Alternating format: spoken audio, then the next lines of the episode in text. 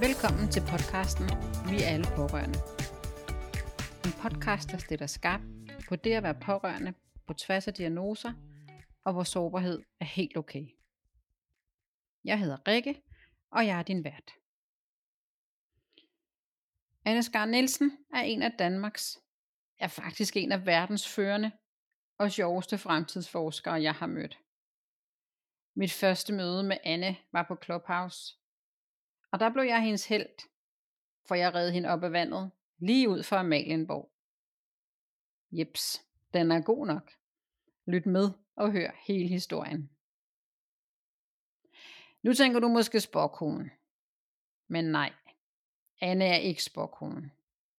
Hun er en mega dygtig fremtidsforsker og et helt fantastisk menneske. Jeg er en del af netværket og fællesskabet, som Anne og hendes fantastiske makker Henrik faciliterer. Futurist Pro. Og så kom der skub i mine drømme og idéer.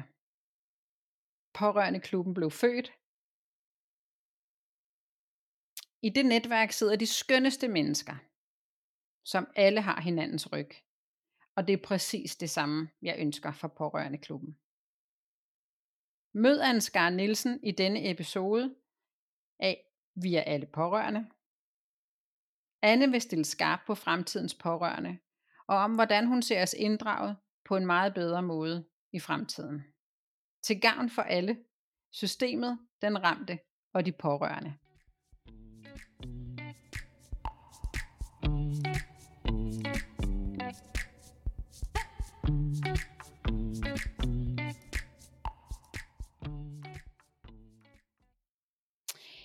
Jamen, jeg vil starte med at sige velkommen til dig, Anne. Jeg er Tusind mega tak, glad for, at du vil sidde med her. Øh, allerførst vil jeg faktisk rigtig gerne have dig til at fortælle lidt om, hvem, hvem du er, og hvad du sådan fordriver tiden med. Ja, hvad jeg er for et underligt væsen. Jamen, jeg er jo fremtidsforsker. Det har jeg været i over 20 år, øh, og jeg arbejder med at øh, altså hjælpe folk, og det er sådan primært egentlig sådan nogle ledelsestyper, altså behøver ikke nødvendigvis at være sådan topledelse og bestyrelse, det er det en gang imellem, men i virkeligheden er det mere folk, der skal drive en eller anden form for proces, altså der hvor vi skal stå og lave noget nyt, og vi ved godt, at vi skal ikke gøre det, vi plejer, øh, og vi kunne godt tænke os at have nogle visioner, men det synes vi er rigtig svært. Altså med, prøv at forestille dig et eller andet, ikke? hvordan ser det ud, når det er godt? Der er vi jo bedre som mennesker til at kigge på alt det, der er noget lort, og alle problemerne, og så, så ja. du ved, så taber man sig i sådan nogle helt lavpraktiske ting, og hvor folk bliver sådan lidt, åh, der mistede vi sgu nok lidt flyvehøjden. Så mm. jeg hjælper folk med at spotte trends og vække fremtidssansen, så at man selv får blod på tanden i forhold til at ville skabe fremtiden. Øh, kunne lave scenarier og visioner. I princippet vil jeg sige, lige så, lige så sjovt og spændende det er, når vi sidder og planlægger vores næste ferie. Altså når vi går i det, vi kalder for turistmode, hvor vi jo forestiller os alle mulige fede og fantastiske ting, og kan se os selv i det. Ikke? Dermed, hvis man siger, Rikke, kunne du tænke dig at komme ned og sidde med mig på en øh, uh, fortovscafé i Barcelona, hvor vi skal sidde og kigge ud over bugten og spise, du ved, øh, rejer med hvidløg og drikke kold hvidvin. Vil du med, Rikke? Så ja, jeg kan se, Rikke, du sidder og nikker, ikke? tænker, ja, det vil jeg gerne. Men hvis jeg så siger gerne. til dig, at vi skal altså først, vi skal først, så skal vi lige ind og shoppe, du ved, børnetøj i nogle meget varme forretninger. Ja, ikke? så ruller vi med øjnene og siger, ah, det har faktisk ikke særlig meget lyst til. Og, og det er en eller anden grund, når vi så kigger på visioner på arbejde eller på vores eget liv, så bliver det hele bare sort og muggent og trælst. Ikke? Altså så er det bare de der varme børnetøjsforretninger, vi skal stå, og så, så står folk af fra starten af. Så det er ret vigtigt, når vi laver visioner for blandt andet også det, som vi skal snakke om her, ikke? med hmm. sundhed og pårørende og behandling og hele det der. Ikke? Det, er jo, det er jo et område, som er i kæmpe, kæmpe forandring og vil blive ved med at være det i rigtig lang tid. Og så har vi muligheden, det er det gode, ikke? Når det der med, at når alt bliver kastet op i luften, jamen, så har vi også muligheden for at begynde at sætte en ny og bedre retning for, hvor det er, vi gerne vil hen. Så det er det, jeg gør. Øh, jeg synes, at alt, der, der handler om fremtid, må godt være lidt en fest. Jeg synes, at det er det sidste, vi skal stresse over. Det er, ja. er fremtiden. Den står bare og venter på, at vi kommer og leger. Ja, kommer og leger med dem, ja og, jeg, og jeg vil indskyde her, at, at det, altså det, var, det var dine ord på Clubhouse, hvor øh, at jeg mødte dig første gang, der, der fik mig i din retning, og efterfølgende også øh, er kommet med ind i fællesskabet, og, og jeg må bare sige, at jeg er dybt taknemmelig over, at jeg er landet øh, der, øh, netop med de visioner. Jeg tror altid, jeg har været en af dem, der har haft ja-hatten på, eller det er jeg, og jeg har, øh, jeg har stået på mine ben, uanset øh, hvad livet har budt mig. Det er også en af de ting, vi skal snakke om her, det her med at være pårørende, hvordan pokker overlever jeg, og, og det gør jeg ved at have ja-hatten på, og det gør jeg ved at og, og øh, være ydmyg over for de mennesker, jeg skal samarbejde med, øh, men også stille krav og stille spørgsmål. Og, øh, og det har været dødsvært for mig at navigere i det, mm. øh, fordi jeg ikke vidste hvordan. Men det ved jeg nu, fordi jeg er en del af, af Futurist Pro, og det er jeg virkelig, virkelig taknemmelig over. Det er også, Rikke. Du passer ja. rigtig godt ind der. ja, og det, og det er jo også der, hvor at, at, øh, at at pårørende klubben øh, blev født. Øh, jeg skulle have, kaste en masse bolde op i luften, og de skulle lande, og de skulle lande rigtigt. Øh, der er en masse stadigvæk, men nu begynder der at tegne sig et billede af, hvad det er, jeg skal, skal ud med øh, i pårørende klubben. Så mit næste spørgsmål, det er fremtidens pårørende. Hvad mm. ser du der? Hvad, jeg hvad ser, at øh, en rigtig skæg ting, det er, at i mange områder af sundhedssektoren, der synes man, at de pårørende er pisseirriterende. ja. Det synes jeg er ret sket. Og det, det er sådan noget, man bliver overrasket over. Jeg vil sige, at øh, jeg begyndte vel selv altså for en 15 år siden at, at arbejde med sundhedssektoren, som jo også, vil jeg sige, er det mest komplicerede overhovedet. Altså rigtig mange andre steder, hvor man kommer hen. Skole, den finansielle sektor, øh, du ved, reklamebyråer, øh, medieverdenen, øh, der er, vil jeg skyde på, sådan omkring 80% af de problemer, de har, det er nogle, de selv har fundet på. Altså det er noget, som mennesker har opfundet. Hvor når man kommer over i sundhedssektoren, så er stort set alle problemerne reelle. Altså så mm. står man jo med sådan et problem om, at, øh, at man har lavet en ny afdeling på hospitalet, ikke lavet en ny finger, og øh, man finder så ud af, at øh, man er nødt til at have sit eget øh, rensningsanlæg ud fra toiletterne, fordi at øh, patienter, når de går på toilettet, så tisser de jo medicin ud, og det koster så lige, du ved, 142 millioner kroner ekstra. Det er jo sådan et, en reel problemstilling. Og hver eneste gang de så får løst det af problemerne, så åbner der sig et nyt hellhole med nye problemer, man skal have løst. Så, så det er en overbebyrdet sektor, som det også er meget nemt at skælde ud på hvor man så står som fremtidsforsker en gang imellem ikke, og kigger ind på trends, og så siger, prøv at høre, nu kommer der jo den her hjælpelinje til her, der hedder de pårørende. Der kommer jo, hvis vi skal have patienten i centrum, som I alle sammen har snakket om nu i efterhånden vel 20 år, så kan det jo ikke ske, hvis ikke vi gør de pårørende til nogen, som også er aktive kreatørs inden for den mm. her verden. Og så er der bare rigtig mange steder, hvor når jeg så kommer ud og siger det, så kan jeg se, at inden for selve branchen, så sidder man bare og bliver helt, du ved, totalt snærpet, du ved sådan, mm, mm. fordi de pårørende, de er pisseirriterende. Men der bliver jeg glad, fordi at øh, det har du også lært som futurist på, Rikke, det er, at der er nogen, der irriterer dig, så er det fordi, de har ret. så er det fordi, de kommer og forstyrrer dig i et verdensbillede, som ikke længere holder, men som måske holdt en gang. Fordi hvis vi lige laver, jeg kan godt lide sådan at karikere det, ikke? og sige, der er de nye spilleregler, der er de gamle spilleregler.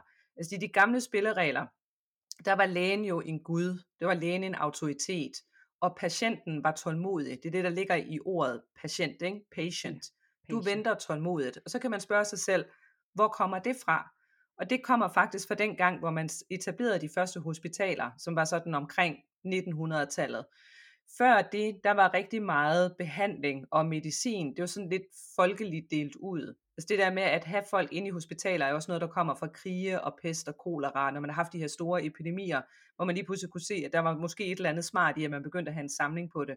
Men før det, der gik man jo til den kloge kone, eller til kvaksalveren, eller til øh, du ved, en tur i skoven, og så fik man nogle urter.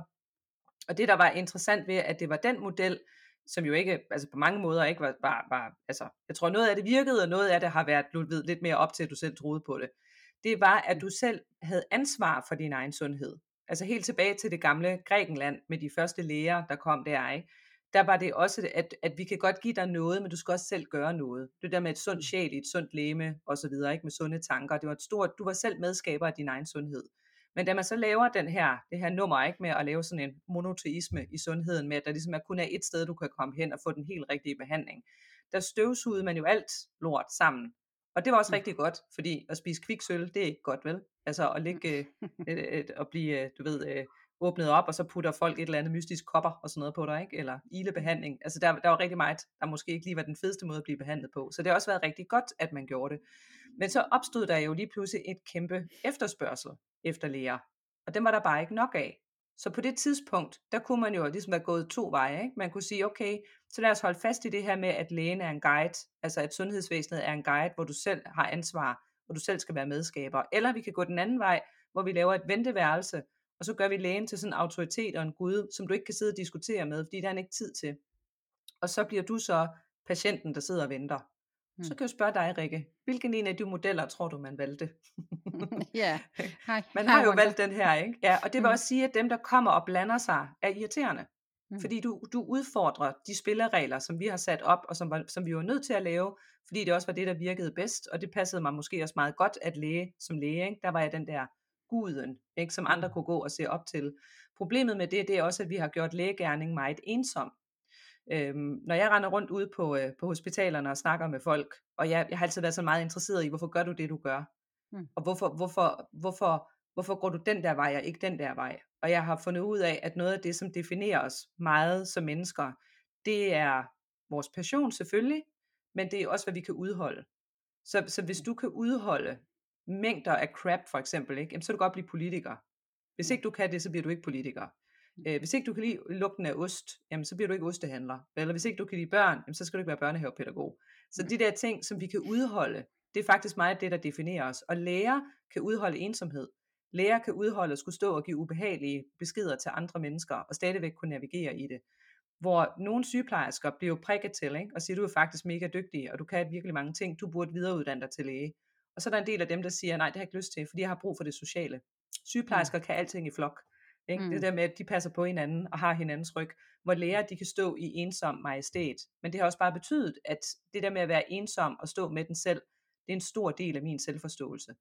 Og når, når så lige pludselig kommer nogen og blander sig, og faktisk er hjælpsomme, uh, du ved, så krakelerer mange af de der ting, hvor vi jo før, du ved, det skal vi ikke snakke om, og kan du så lige gå væk? Øh, men jeg lærer dem jo, at, at på høre, folk er irriterende af en årsag. Og det er fordi, mm. at de faktisk er en stor og vigtig del, at, at de pårørende er det, vi vil kalde for en hård trend. Altså det er ikke mm. noget, der bare går i sig selv igen. Det har også noget at gøre med, at mange patienter heller ikke betragter sig selv som patienter. Det er der nogen, der gør. Men, men der er rigtig mange, der jo ikke betragter sig som tålmodigt ventende objekter, der kan blive mm. prikket til og poket i, som kan vandre igennem et hospital og bruge en hel dag på at sidde og vente det ene sted, og det andet sted, og det tredje sted. Altså det er jo dødens pølse, og det er spild af ressourcer hvor det at være en aktiv medskaber i sin egen, i sin egen udvikling, det der med at blive set mere som et, som et projekt, altså også det der med, at man kigger på, at du har et menneske, og den her menneske har en lidelse, og så kan vi behandle lidelsen, men der er også et menneske, der ligger bagved, som faktisk også er interessant. Mm. Og det ser man jo også, vil jeg sige, alle steder i sundhedsvæsenet, at man kommer ind og har, øh, som der var en, der sagde, ikke, at det, der, det er jo meget interessant, at hvis fru Jensen kommer ind og har ondt i det ene knæ, og så altså, at man kan se, at øh, fru Jensen trænger til at blive opereret i sit knæ, ikke? og så bliver hun også opereret i det andet knæ, men er der nogensinde nogen, der har kigget på, at der sidder 200 kilo for meget over fru Jensen, at det mm. faktisk måske var det, som vi skulle prøve at arbejde med. Mm. Og, og så bliver det bare den der kompartmentalisering, ikke? det er med, at man ligesom flytter mennesker rundt i bokse, og det virkede godt, dengang vi ikke havde så mange bokse. Mm. så det kunne være tre bokse.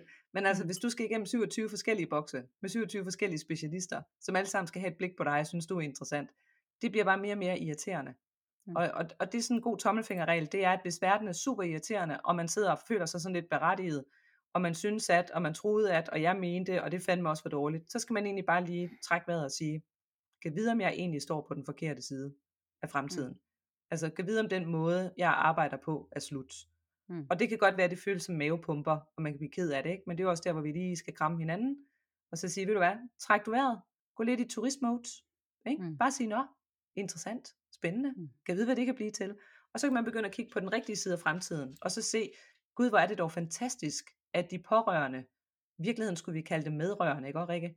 Ikke? Mm, Fordi de er jo med i processen. Mm. Hvor er det dog fantastisk, ja. at jeg har sådan en person, der både kan aflaste, og som kan være der, og som kan holde i hånd, og som jeg kan snakke til, ikke? sådan at jeg ikke skal snakke til det menneske, der ligger her, som måske ikke har overskuddet eller evnerne til at kunne forstå, hvad der bliver sagt. Øh, og jeg synes, de, de gange, hvor jeg har været øh, i forbindelse med hospitalsvæsenet, der var det jo virkelig spiller, det er på børneafdelingerne. Ikke? Fordi ja. der har man ligesom som udgangspunkt, så ved man godt, at vi slipper sgu ikke af med de forældre, og de er en ret vigtig del af det. Så der, mm. der, der går det jo sådan set egentlig meget fint. Og det er jo egentlig bare det, kan man sige, det virker der. Jamen, er der andre steder, hvor det virker, hvor vi så kan begynde at strikke noget sammen, som faktisk ja. kan flytte os ind i fremtiden? Som kan flytte, som ja. kan flytte det hele, ikke? Altså, og som alle ja. kan høre, så er jeg utrolig god til at give korte svar på spørgsmål. ja.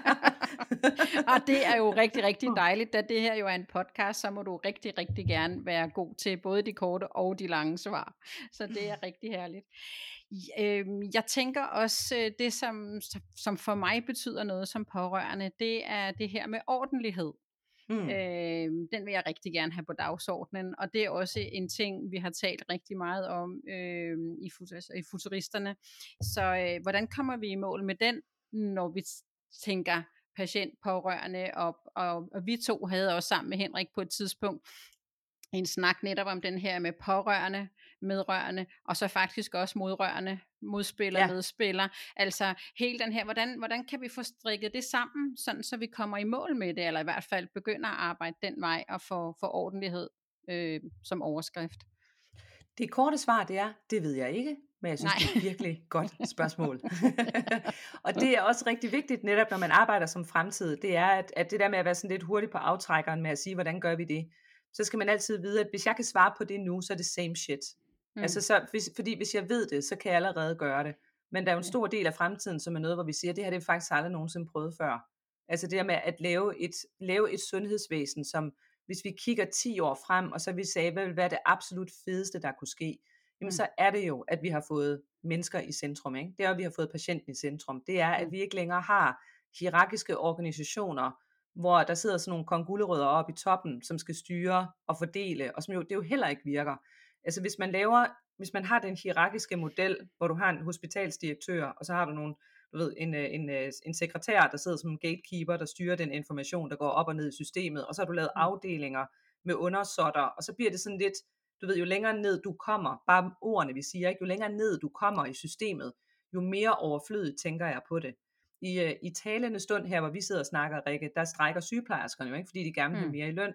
Og der har jeg det bare sådan, jeg synes bare, at sygeplejersker skulle være, altså få mega god løn og frokostordninger mm. og alt det der. Mm. Ikke? Hvis vi virkelig mm. mener det, vi siger om, at de er en vigtig ting på hospitaler, så lad os da for helvede give dem de rammer, der skal til for, at de kan performe. Altså, mm. so sorry, de har lige fået os igennem et år i coronakarantæne. Ikke? Altså, mm. Jeg synes, ja. det er ret vigtigt. Men, men, og så vil man sige, jamen det synes jeg også, men systemet er ikke til det. Så begynder vi at sige, at nu, det kan vi ikke, fordi systemet, du ved, computer says no. Og det er fordi, vi har de her hierarkiske modeller, som i øvrigt kommer tilbage fra romeriet. Altså det var mm. romerne, der fandt på det for mange år siden.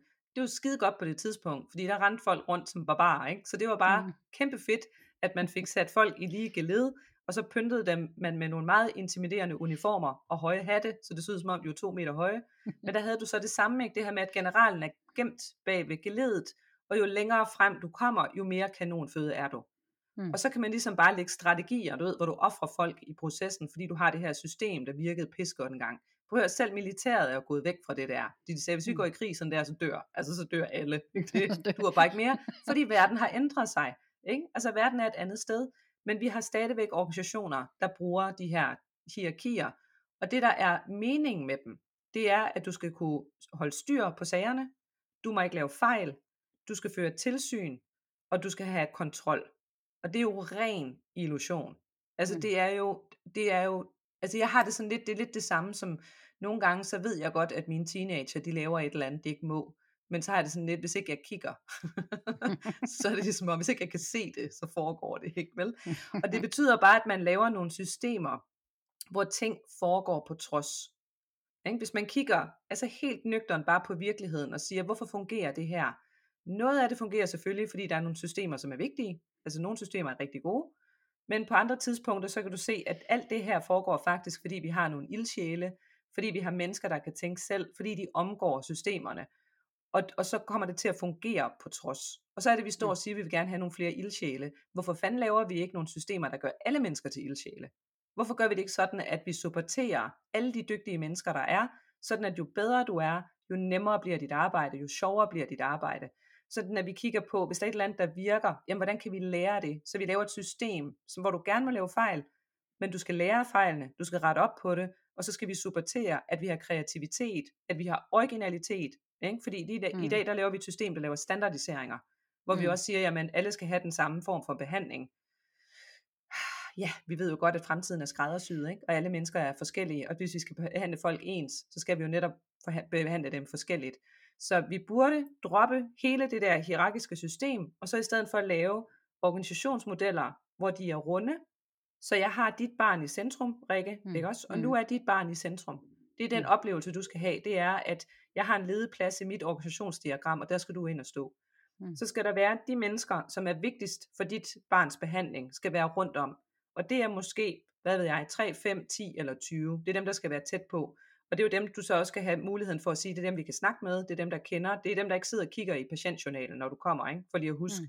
hvad fanden var det nu, og hvor var det, vi var henne, og du ved, Hvad var og det, det må de selvfølgelig, hvad var det nu, han hed, ikke? altså den skal du ikke være, fordi det er jo også, det er jo heller ikke rart for andre at være, Nej. altså for, for dem, der er professionelle, jeg tror også, at de brænder for, at vi kan følge dig i forløbet. Og så vil sige, jo længere, ligesom ringe i vandet, ikke? at jo længere ud du kommer som ring, jo mere support er du. Og det betyder jo også bare, at ledelse ikke længere er dem, der sidder oppe i toppen af pyramiden med illusionen om, at de kan styre og kontrollere og uddele skyld og skam, når noget går galt. De bliver jo sådan nogle antropologer. De bliver jo sådan nogle, der går rundt og kigger, hvor, hvor kan vi hjælpe hende? Hvor kan vi supportere hende? Hvem skal vi hive ind for, at vi hele tiden bygger op, sådan at det er inde i midten, det der er kerneopgaven. Har du hørt Mm. om det, Rikke? Ikke? Kerneopgaven, som vi alle sammen snakker om. Da du for helvede den kerneopgave, giv den nu de vilkår, der skal til for, at den kan blomstre. Altså vi behandler jo grøntsager og planter bedre, end vi behandler patienter. Altså grøntsager og planter, ikke? hvis du havde et gardneri, så vil du jo tilsætte alt det, der skulle til for at få, du, få dine grøntsager og planter til at trives og gro og vokse. Du vil ikke gå og råbe af dem, vel? Og sige, at du opfører dig også underligt, ikke? Og du vil jo give dem det, de skulle bruge. Og jeg Mm. tror faktisk, at hvis vi lavede den model, så kan det godt være, at det lige vil give en masse ged på den korte bane. Men nu kan vi jo lige se, vi har lige haft corona, ikke? hvor vi alle sammen flyttede online på 14 dage. Altså det kan vi Mm. godt lære noget af. At sige, okay, Mm. kunne vi ikke bare flytte ind i fremtiden? Og så tager vi bare det smæk, det giver. Det er her, vi gerne Mm. vil hen. Så tror jeg, at det vil være bedre. Det vil være billigere. Det vil give mange flere frihedsgrader. Det vil lave organisationer, hvor vi kunne lære det, som vi skal lære. Ikke? Hvor, man, hvor folk også selv kunne blive bedre til at byde ind med at sige, hvis det her det skal lykkes for mig, hvad er det så, jeg har brug for? Mm. Og hvis jeg lige skulle tage en ting mere, hvor man kunne starte hen, ikke? for jeg tror det er også det, som lytteren de vil sidde og sige, okay, hvor fanden starter man lige med det her henne? Ja. Øh, så, så, kunne man, så kunne man starte med at kigge på, at når vi, gør det, når vi prøver at gøre det godt for hinanden, hvad er det så, vi giver til hinanden? Mm. Hvis man nu for eksempel har en, øh, en sygeplejerske, som er rigtig dygtig, og så kommer jeg hen som hendes chef, og så siger jeg, Rikke, du er simpelthen sådan en dygtig sygeplejerske, jeg vil gerne få frem dig. I den gamle model med hierarkierne, der vil jeg få frem sygeplejersken væk fra arbejdet. Og det er Mm. fordi i de der hierarkier, også med industrisamfund, der har vi sådan en underliggende tro på, at hårdt arbejde, det er det der, som er sammen, du ved, på gulvet, hvor du er sammen med mennesker, hvor du får blod og bæg og bræk på fingrene, eller olie, mm. eller hvad det er. Mm. Mm. Så det at blive forflyttet væk fra det, det er det fine. Og det vil sige, at jeg vil tage en sygeplejerske og få frem hende hen på et kontor, hvor hun kan sidde med nogle journaler og sidde og lave papirarbejde. Mm. Men det skal jeg jo ikke gøre. I den nye model, der skal jeg jo sige, du er simpelthen sådan en dygtig sygeplejerske. Hvor, hvilke tre lorte jobs vil du gerne af med? Hvil- Hvilke tre ting går du og bruger tid på i din dagligdag, som jeg kan tage og give til en anden? Fordi så frigør jeg dig til at blive bedre til det, som du er god til i forvejen, som jo er kerneopgaven, som er at være tæt på patienten. Mm. Jeg så på et tidspunkt en, øh, en undersøgelse fra England, hvor man havde siddet og kigget, man havde undersøgt, ikke, hvad er det, der stresser øh, sundhedspersonalet. Og øh, der var der så rigtig mange, der havde sagt, at de fik stress af at være sammen med patienterne. og så er den her undersøgelse, den dokument, eller der, der anbefalede de så, at man skulle minimere patientkontakten mellem sygeplejersker og patienter. Og så har man bare sagt, så tror jeg bare ikke, du har været ret meget ude. Ikke? Fordi de, de vil jo sandsynligvis sige, at det de får stress af, det er, at de ikke har ro til at have patientkontakt. Ikke? Eller at de ikke kan finde ud af, hvordan de har patientkontakt. Men det er jo ligesom et definerende princip, når du er sygeplejerske, det er, at du har patientkontakt. Så du skal jo skabe de rammer, der gør det sjovt og berigende og godt at have patientkontakten, fordi det er jo sådan set der, hvor du skal bruge det meste af din tid. Og så kan det godt være, når du starter, så bruger du også tid på at lægge ting på plads, ikke? og lave dokumentation og sådan noget der. Ikke? Men så må du bare forestille sig, at jo dygtigere du er, og jo længere tid du har været her, jo mere bliver du forfremmet hen til kerneopgaven. Så vi hele tiden har de bedste, dygtigste mennesker omkring de patienter, som har allermest brug for det. Ja, Og de pårørende. Kan du se, de pårørende skal jo være de medrørende, ikke? der står inde i den Ja. inderkreds, som egentlig Ja. en, en, en lige partner sammen med alle de andre. Fordi Mm. at hvis der nu skal opereres, så er det jo klart, det er jo ikke de medrørende, eller de pårørende, der skal gøre det. Det er jo dem, der har den spidskompetence til at gøre det. Men når der så er, bliver flyttet hjem, ikke, eller der skal laves genoptræning, så bliver du jo lige pludselig den vigtigste medspiller, og den som mm. også er eksperten på det. Så du mm. er egentlig en ligeværdig partner ved den seng, hvor der ligger en, en patient. patient mm. ikke? Og måske vi skal kalde det en participant i stedet for. Ikke? ja. Fordi, fordi en, en, en patient eksisterer jo også. Det er jo ikke det at sige med, at vi alle sammen skal aktiveres hele tiden. Ikke? Fordi hvis du ligger i koma, så er du sgu en patient. Ikke? Mm. Men, og hvis yeah. du er et lille barn, ikke? Eller, eller hvis du har hjerneskade, eller sådan noget der. Ikke? Altså nogle gange, så er du jo i den tilstand, hvor du kan ikke være andet end tålmodig. Mm. Men, men vi ved jo, at jo mere du får trænet, jo mere du er aktiv, jo mere du selv bidrager, ikke? jo mere du selv får lov til at, at, at være værdig i den position, apropos med ordentligheden. Ikke? Mm. Jo mere vi gør det ordentligt, jamen jo, jo bedre får de fleste mennesker det jo også. Men den frihedsgrad også til at kunne mærke det, og til at kunne dosere det. Jeg tror, mm. det er der, hvor ordentligheden den kommer ind. Det er, når den bliver sat i spil sammen med mennesker, og du også får lov til at, at, at føle en form for, om man ikke lige kærlighed, så i hvert fald empati og sympati, altså for alt det mm. her menneskelighed med ind i det. Og det er også derfor, jeg sagde, når du spørger mig om det der med ordentligheden, hvordan gør vi det? Hvor jeg siger, det ved mm. jeg ikke. Fordi jeg tror, at den her menneskelighed, som, som vi skal bruge rigtig meget i fremtiden, vi bliver frisat som mennesker af teknologien til at blive mere os selv. Mm. Jeg tror, det er den, vi skal have på banen. Fordi at ordentlighed er der jo nogen, der bruger som en undskyldning til at opdrage på andre. Du ved, nu, Rikke, ja. nu skal du tale ordentligt. ikke? Vi går meget op i ordentlighed på den her arbejdsplads. Jeg så lige en fantastisk post fra en, som jeg er kæmpe fan af, som hedder, jeg kan ikke huske, om han hedder Mikkel eller Michael, men han har et uh, firma, hvor de laver genoptræning. Jeg tror faktisk, det hedder genoptræning.dk. Og han lægger ja. de her fantastiske historier op på LinkedIn, hvor han tager ja. Viser på video, ikke? de her mennesker, som før var dømt fuldstændig ude, øh, og hvor de så kommer igennem hans haløjsa der, ikke? og så kan de faktisk blive ret velfungerende. Mm. Og han havde fået, der var sådan en post, han lagde op, hvor han havde fået voksenskæld ud af kommunen, fordi han havde brugt et udråbstegn. fordi han havde været sur, ikke? Og glædet over et eller andet med et udråbstegn. Og så har han så fået at vide, at nu skulle han så til samtale, fordi det der med at sætte udråbstegn ind i mails, det er jo, det er jo meget uordentligt. Ikke? Altså på den her, det her sted går vi faktisk meget op i ordentlighed, så du skal tale ordentligt. Altså du skaber mm. et miljø, hvor vores medarbejdere ikke kan agere, når du kommer med din udråbstegn. Og der sidder man bare og tænker, jeg tror, jeg synes bare, du skulle lukke røven. Altså helt ærligt. Det synes jeg bare. Jeg synes bare, at du skulle, du skulle bare komme med ud og stå derovre sammen med, med, med Michael, eller Mikkel, hvad han hedder, i en måned, og så hjælpe til. Ikke? Kom med ud, og så prøv at røre ved verden og se, hvad der foregår. Altså, fordi, og så det der med at bruge ordentlighed på den måde, står jeg mener, Rikke, det der med, mm-hmm. hvor det bliver sådan noget, nu skal du, nu skal du tale ordentligt, Rikke. Mm. Den tone, den bryder jeg mig ikke om. det siger, nej, prøv at høre, det handler ikke om dig, skat. Altså det, det, ordentlighed må være noget med, at vi til hver en tid kan kigge på det menneske, som har allermest brug for os, og tilsidesætte mm. vores egen behov, og vores eget, altså lyst til at blive krænket over små ting, og så ja. sige, prøv at høre, der er noget, der er større end dig. Der, der er noget, der, hvor, der kalder på, på, at vi nu lige læner os mere ind i voksenheden, ikke? og opfører ja. os ordentligt. Ja. Eller jeg er vild med dit udtryk, at der er nogen, der tager voksenbukserne på. Ja, øhm, voksenbuks.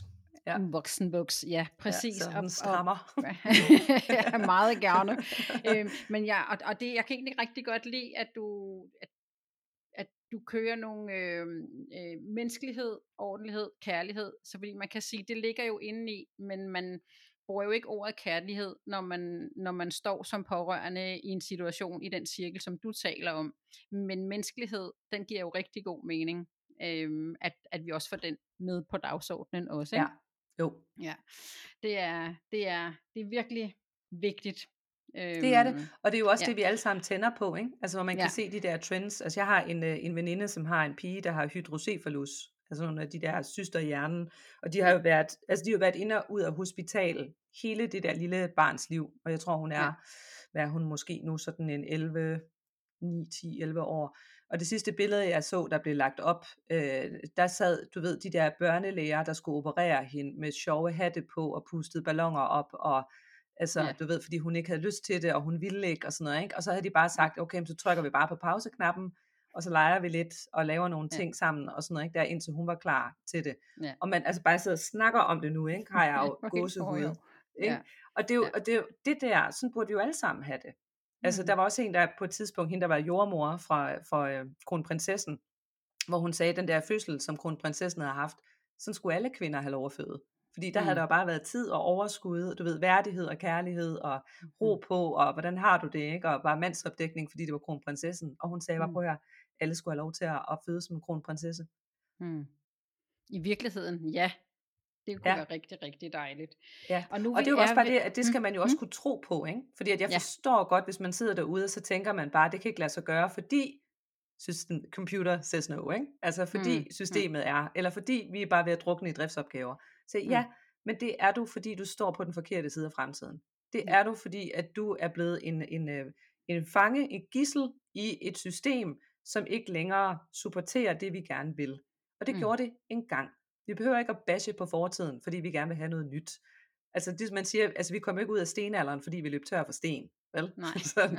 Og, og vi behøver heller ikke at slide os selv og hinanden ihjel, for at supportere et system, som bare vil kræve mere og mere kontrol, og mere og mere compliance, og flere og flere rapporter, og det der med, at man bruger jo ressourcerne et helt andet sted. Du bruger det jo på at have mennesker til at sidde og føre tilsyn. Så man mm, siger, men behøver du egentlig det? Vil du ikke hellere flytte alle de der midler hen, der hvor de rent faktisk virker? Sådan at når der bliver lavet en fejl, så lærer man den fejl og retter op på den fejl, i stedet for at man skal sidde og bruge tid på at dokumentere. Fordi det gør du i de hierarkiske organisationer. Fordi det er mm, så super vigtigt. Der er ikke nogen, der laver fejl, og der er ikke nogen, der kommer efter os, og der må ikke være skyld og skam, og alt det der, det skal uddeles. Men det er for fanden ikke det, du skal bruge din ledelsesmæssige opgave på. Du skal bruge den på at få mennesker, der kommer, der har, der har behov, at de kommer op på ret køl igen, og så ikke kommer tilbage. Når de så ikke kommer tilbage, så er det ikke fordi, de er døde. Altså det er fordi, de faktisk har fået det bedre. Ja, ja, væsentlig, væsentlig ja. detalje. Og det er jo også, altså det er jo lige præcis det, der også handler om, at, at vi øh, som pårørende og øh, også den ramte kan, altså vi, vi er jo en del, vi er en brik i et system, og det er også det, vi oplever, når vi bliver talt til, øh, hvor det skal jo ændres. Det, altså det, vi er jo nødt til at, at, at, at trække os pårørende med ind, fordi ellers så kommer vi jo ikke det skridt ind i fremtiden, som vi rigtig gerne vil. Så, øhm, og det leder mig lidt til det næste spørgsmål, jeg har her. For jeg kan huske, du fortalte mig den der gang, hvor at jeg inde ved Amalienborg hjalp dig op af vandet. Øhm, fortalte historien, hvor du netop sagde det her, ingen får succes alene. Ja. Jeg tænkte, vil, vil du prøve at fortælle mig lidt om, hvad, hvad det handlede om dengang? Ja, hvor dengang jeg, gjorde faldt i, i, i vandet ved Amalienborg, mm. og Rikke hun Mm. reddede mit liv. Mm. Yes, det er jo, det er jo en uh, metafor. Ja. ja, selvom det kunne være fedt, hvis det var sket i virkeligheden. ja, det kunne være rigtig Det fedt. kan være, vi skal gøre det en dag, bare for at se, Det hvad der være. sker. Ja. Ja, og jeg, det, jeg synes bare, det er sådan en god metafor for, hvad, hvor, hvor vi er som mennesker, ikke? det der med, der foregår inde i vores hoveder, hvor vi engang imellem lige skal sådan lige tænke, ah, måske, måske er det der bare et dårligt styresystem. De der tanker, du har lige nu, prøv lige at kigge på dem udefra, og så, og så hvad er det egentlig lige, det siger om dig og andre mennesker. Hmm. Og den her historie handler om, at, øh, at når vi nu har sådan nogle havneområder, så er der jo sket det i de seneste år, det er, at der, der er mange mennesker, der falder i havnen. Det gjorde de ikke i gamle dage, fordi der gik folk ikke rundt ned ved havneområderne, fordi det var sådan nogle industrimiljøer. Men øh, nu, er vores havneområder jo netop blevet lavet til steder, hvor du kan sidde og drikke kaffe og hygge dig, tage billeder osv. Og der er typisk to grupper af mennesker, som falder i havnen.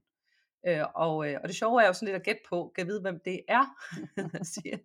Og så siger folk altid fulde unge mennesker, og det er faktisk ikke rigtigt. De hopper selv i havnen. Det er ikke så tit, de falder i havnen. Men dem, der falder i havnen, det er midaldrende mænd, som er blevet lidt tipsy og skal ned og tisse, og så er der ikke så meget krudt på banditten, som der var i gamle dage, derfor så læner de sig fremad, og så plopper de i havnen. Og den anden gruppe, det er sådan nogen som dig og mig, Rikke, det er et midaldrende kvinde, der, der går baglæns for at tage et billede, og så falder ned der, ikke? Og så er historien, det er jo så, prøv nu at forestille dig, at du er faldet i havnen. Så du rammer vandet, ikke? Og så, og så lige du kigger op, og du kan se vandet sådan lukke sig over dit hoved. Hvad er så den første tanke, du har?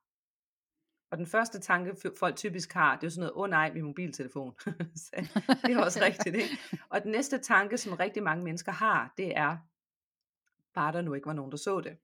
Mm. Fordi de synes, det er pinligt. Ej, hvor er det pinligt, at jeg ligger her, jeg er faldet i havnen. Der er faktisk mennesker, hvor det er deres sidste tanke, det er bare, der ikke var nogen, der så det. Og så, mm. og så kan man sige, hvor ved man det fra? Jamen, det er jo så fordi, at der kommer en række, ikke, der hopper i og redder folk op, og kunstig åndedræt og alt det her.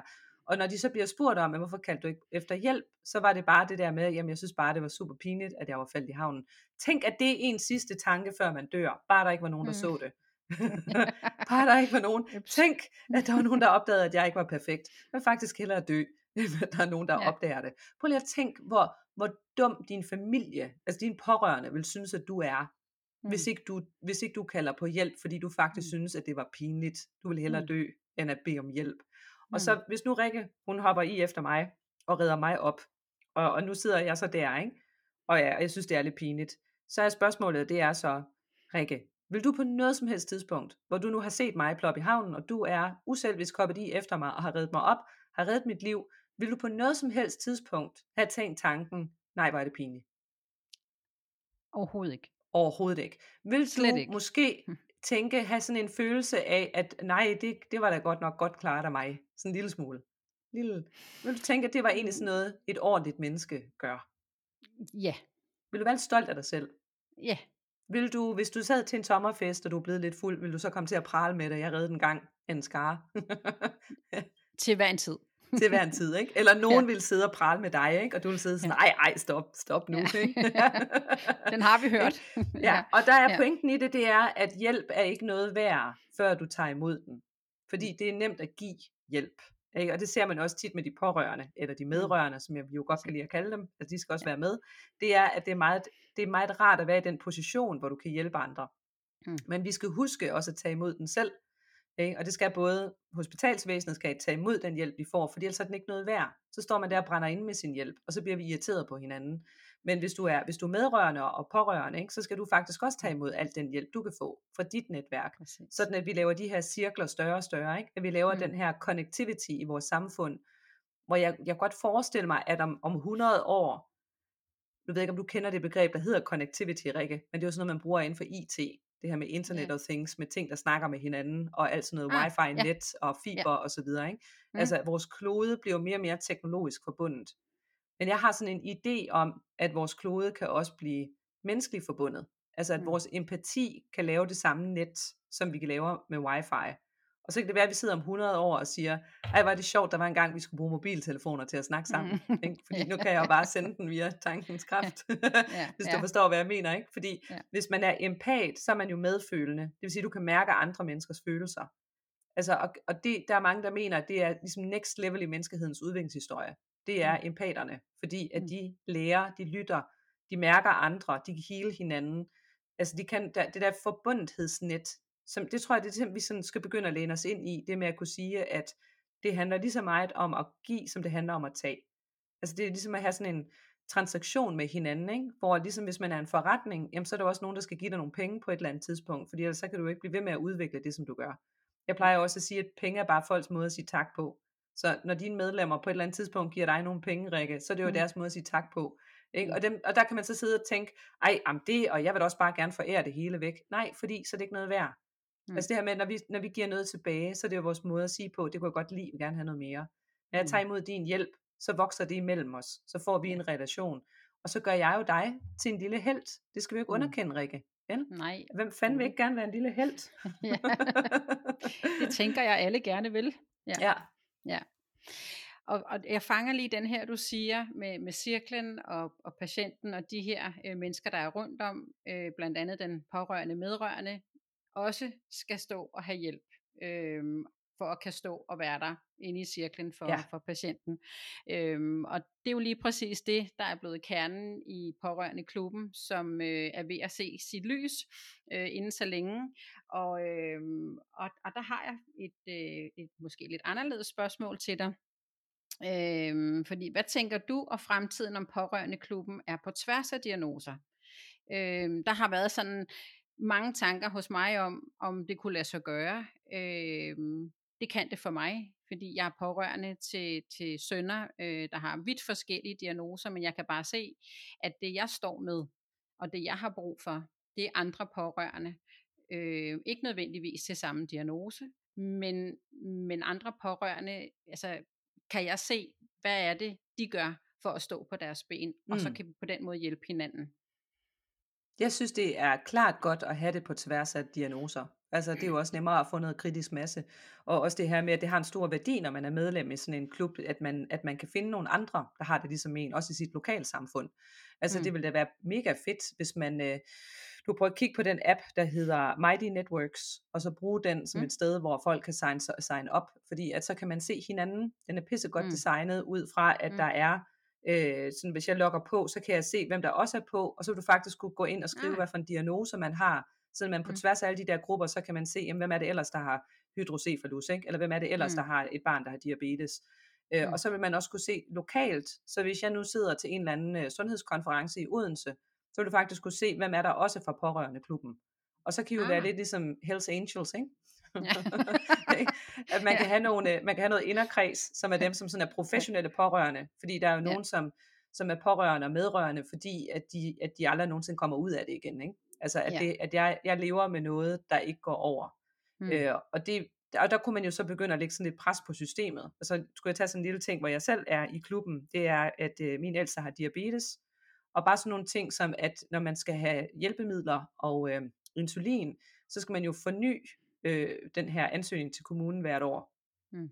Og det er så idiotisk. Altså det virker simpelthen så stigmatiserende. Det er sådan lidt, "Jamen, tror Mm. du, det går over, at han har diabetes? Fordi hvis I har Mm. fundet den løsning op på kommunen, så tror jeg, der er rigtig mange, der gerne vil høre om den. Mm. Og der kunne jo godt være sådan nogle ting, hvor hvis man var mange, der rottede sig sammen, og så sagde, sat, sat, kom med et forslag, fordi det tror jeg også nogle gange vil være fedt, ikke? at man sagde, hvordan kunne Mm. vi ellers godt tænke os, at det var? I stedet for, at vi gør det sådan her, som virker som Mm. spil af ressourcer, kunne man så gøre det sådan her i stedet for. Mm. Øh, og så tænker jeg også sådan lidt på øh, de olympiske lege, kommer op i mit hoved, fordi de olympiske lege har du også mange forskellige discipliner. Mm. Øh, men der mødes, mødes man jo en gang hver fjerde år, ikke? Og, og så er det jo faktisk også sådan, at når der er de olympiske lege, så må der jo ikke være krig i verden. Så skal der være våbenhvile alle de steder, hvor man slås. Fordi Mm. der er de olympiske lege, ikke? så mødes vi som menneskehed. Og det kunne også være meget sjovt, hvis man havde den, som du ved, i pårørende klubben, hvor man så havde de olympiske lege Mm. mellem Ja. forskellige, om det Ja. så er regioner eller sygdomme, ikke? så kunne man battle om, hvem har haft de sjoveste eller mest åndssvage oplevelser, ikke? eller Mm. hvem har formået at flytte på et eller andet, ikke? eller hvor har vi spredt glæden henne.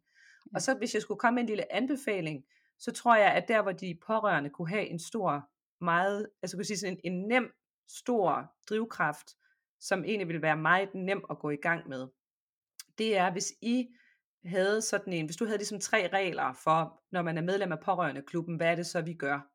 Mm. Ligesom med spejderne. Altså spejderne har jo tre principper, som er, skal jeg se om jeg kan huske dem, øh, et eller andet med noget med natur. Altså noget med, at du ikke spejder, hvis ikke du er ude i naturen. Så du skal være ude i naturen. Og nummer to, det er, at du skal finde noget at tro på, der er større end dig selv. Det vil sige, du må godt være kristen, men behøver du ikke. Du kan være alt muligt andet. Du kan også tro på aseguder eller sådan noget. Du skal bare have noget, der er større end dig selv. Øh, og den sidste kan jeg ikke huske. Det er sikkert noget med fællesskaber. Men det er sådan nogle, du ved, det er sådan nogle direktiver, som er handlingsorienteret ud i verden. Mm. Og det kunne du også godt have, kunne man have her i pårørende klubben, hvor en af dem, det kunne være, at vi skal påpege alle lyspunkterne. Som Mm. pårørende, der skal du, ligegyldigt hvor shitty crap en situation er, så skal du have muligheden for at kunne gå hen, eller du skal have evnen til at, kan man sige, træne evnen til at kunne gå hen til den person, læge, sygeplejerske, pædagog, kommuneperson, ikke? Hvor du kan se, at der er der fandme hul igennem. Mm. Øh, og så skulle du sige det til, til vedkommende. Sådan at vi taler alt det gode op. Ligegyldigt hvor sort og mørkt det er, så er der sgu altid et eller andet lyspunkt et eller andet sted. Hvis jeg lige selv skulle give et, øh, et eksempel på det, så da mine unger gik i, øh, i børnehave og vuggestue, øh, der havde jeg en del øh, arbejde for pædagoger, og så fandt jeg ud af, at pædagoger er typer, som er meget omsorgsfulde og super opoffrende. Altså de gør det, de gør, fordi de gerne vil hjælpe andre. Altså det er altid sjovt at spørge, sådan råbe ud til pædagoger, hvad så, er der nogen af jer, der har valgt det her job, fordi I skulle score kassen? og så sidder de altid og griner, ikke? Fordi de Ja. er typerne, som bare kan blive ved, og blive ved, og blive ved, og de skal bare have en, altså en halv citronmåne og en kop kaffe. Hvis kaffen Mm. er god, så er det virkelig lækkert, ikke? Men Ja. det er bare en kop kaffe, og så måske et skulderklap sådan en gang om året, så kan de Mm. køre et år mere. Ja. Og så tænker jeg, okay, skal lige prøve at se, hvad der sker, hvis jeg roser dem rigtig meget. Og er du da sindssyg? Det er jo ligesom at hælde vand på tørre planter, ikke? Det er der, Mm. hvor de bare kan se, uh, de vokser bare. Ej, ej, stop, stop, Ansgar. Så jeg lavede sådan nogle øh, eksperimenter, hvor jeg tog fat i, du ved, for eksempel Jens Ottos yndlingspædagog, og så jeg gik hen til ham, og så sagde jeg, bare gerne lige sige til dig, jeg synes, du er fantastisk. Altså, du skal bare lige vide, at for en, en mor med så mange unger, som jeg har, og så med Jens Otto, der er så morsyg, det der med, at han render hen til dig, når han kommer, det er simpelthen det største magic moment for mig. Det gør bare, at jeg kan gå ud i min dag, og, og du ved, og sidde og tænke på, at han har det godt, og det vil jeg bare gerne sige tak for dig, jeg synes, du er fantastisk. Og ham Mm. der drengen der, ikke, han står jo bare med tårer i øjnene, og du ved, det er bare, ej, det er bare, ej, det, det er fandme glad for, at du siger. Altså den der anerkendelse, hvor, du, hvor, hvor vi rører hinanden, det tror jeg, hvis nu pårørende sagde det, at det er simpelthen en del af det, som vi gør, det er, at vi skal lige gå hen og lige, du ved, rykke den der sygeplejerskes ærme, ikke? Mm. Eller Ja. ham der betjenten, der stod nede i, øh, der kom ind, som uh, gik hen og gav, du ved, min søn en krammer, eller sådan noget, Mm. whatever det nu har været, ikke? Ja. Så bare lige stoppe Ja. op og så sige, ved du hvad, det der, det har bare reddet min dag. Det, jeg har bare, kæft, jeg har bare haft det så hårdt, jeg græder mig selv i søvn, men det du lige gjorde det der, det giver mig virkelig håb for menneskeheden. Det skal du bare Mm. vide. Tusind, tusind tak. Og mere skal der bare ikke til, vel? Altså, Ja, fordi så igen det med, at det er så nemt, og det med at drukne i problemerne og brokse over Mm. alt det, som ikke virker, og det kan man selvfølgelig også godt. Men jeg tror bare, at hvis vi skal have flyttet altså sundhedsvæsenet ind i fremtiden, så tror jeg, at de, at de medrørende, nu kan snart ikke huske, om det hedder pårørende eller medrørende. det gør ikke noget. Det kan godt være at sige, når man er pårørende, så er det fordi, man vil noget. Ikke? Du kæmper for Mm. mm. noget. Du vil Mm. fjerne mm. nogle problemer. Ikke? Når du er medrørende, så er det fordi, du flytter med. Ikke? Det er der, hvor vi sådan taler over. Så kan man sige, hvad jeg lige humør til i dag. ja, præcis. Ja. Og vi har jo faktisk lært meget, i sundhedsvæsenet har man jo lært meget af de mennesker, der kommer fra andre lande. Fordi et, hvis du for Ja. eksempel kommer fra Mellemøsten, så flytter de jo hele familien ind. Ikke? Altså, Ja, ja, og det, var, det det synes man jo faktisk i starten, da det skete, at det var træls. Men så Mm. fandt man jo ud af, om der er jo så, så er der jo bare, du ved, mad, og døren bliver smurt, Mm. når den knirker, og du ved, der er Mm, fest og ja. farver. Og er det egentlig ikke meget fedt, fandt man jo så ud af. Altså, Mm. jeg ved ikke, om du kan huske, der var en gang, hvor sådan noget besøgstid var meget stramt, for hvornår Mm, man måtte komme og, og besøge dem, der lå der. Ikke? Nu er det blevet Mm. meget mere loose. Og det er Mm. jo blandt andet fordi, at andre kulturer har, har ligesom bare taget deres måde at være på, og bare trumlet den igennem. Og du ved sådan, ah, nu er det altså, og der skal også være, du ved sådan, ja, ja, ja, ja, vi har fest her, ja. og, og det smitter jo af for pokker. Altså, Ja, jeg har selv det. været på, på en afdeling, hvor det var så godt nok dengang, hvor jeg faktisk fødte vores ældste søn Rasmus, hvor et, på, øh, på barselsgangen, dengang var man jo på barselsgang og fik lov til at være der nærmest en hel uge, før man blev kastet hjem. ja. Øhm, og det var i december måned, og, og, øh, og der var netop også nogen fra Mellemøsten, jeg kan ikke huske hvor, men de, men de, de skabte jo glæde. Altså, ja.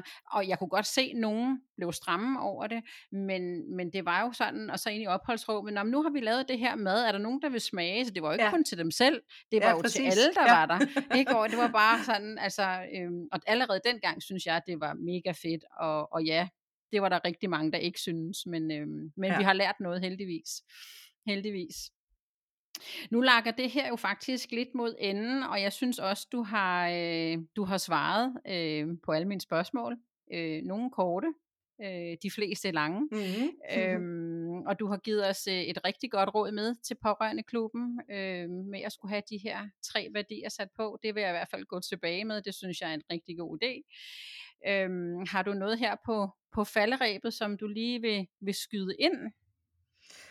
Oh, jeg vil sige, at man skal øve sig i det der med at lige finde sin egen lille, vi kalder det jo partyøen, ikke Rikke? Ja, Over hos ja. os i uh, Futuristklubben. Det her med, at man lige laver sådan en lille ø til sig selv, hvor man lige kan trække sig tilbage, og så kan man sige, at her er der faktisk rigtig rart og godt. Fordi det er jo hårdt altså, at være, være pårørende, ikke? Man kan jo brænde Mm. sit lys i begge ender.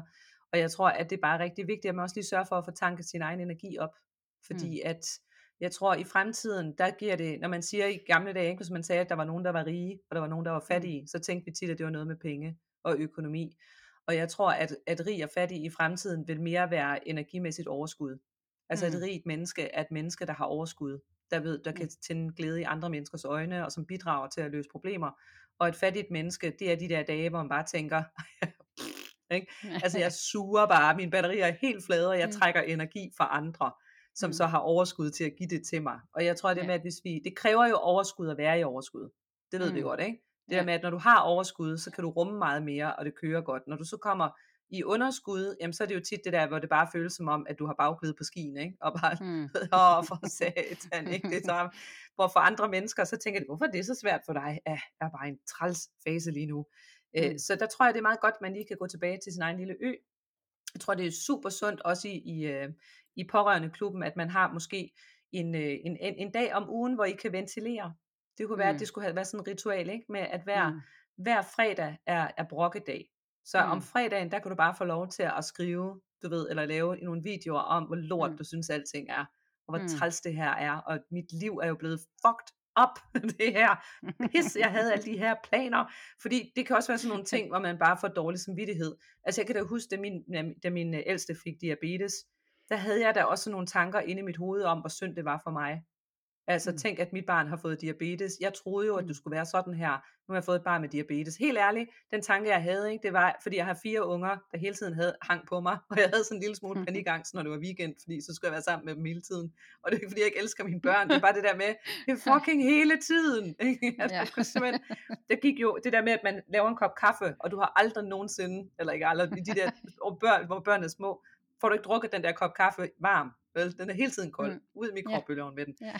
Og der havde jeg det jo sådan, at fordi han så var blevet, jeg tror han var ni, der havde jeg jo sådan lidt, åh, så er der en, der kan selv nu, ikke? Altså nu er der mm. en, der er blevet selvkørende. Da han så fik mm. diabetes, mm. så er det som om at blive slået hjem i Ludo. Og så sad mm. man bare der med, åh, han er sødt for mig. ja.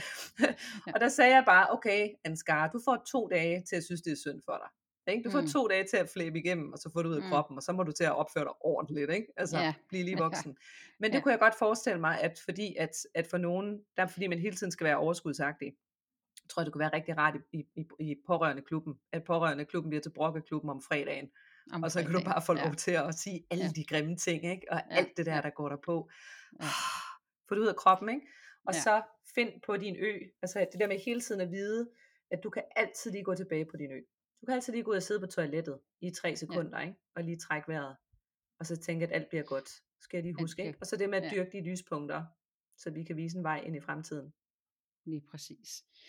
Det synes jeg faktisk var nogle rigtig, rigtig gode ord her til sidst. Så øhm, jeg er super, super glad for, at du var med, Anne, og øhm, jeg glæder mig så meget til at se, hvad fremtiden bringer, både dig og mig og alle de andre, der lytter med.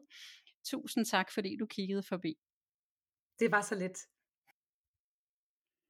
Vil du være med til Brokkefredag næste gang? Og vil du samtidig være en del af fællesskabet, vil jeg med glæde byde dig velkommen til Pårørende Klubbens Facebook-gruppe. Den er ganske gratis, og du finder den nemt ved at søge på Pårørende Klubben, eller ved at klikke på linket i beskrivelsen. Tusind tak, fordi du lyttede med til denne episode af podcast-serien Vi er alle pårørende. Vi høres ved i næste episode.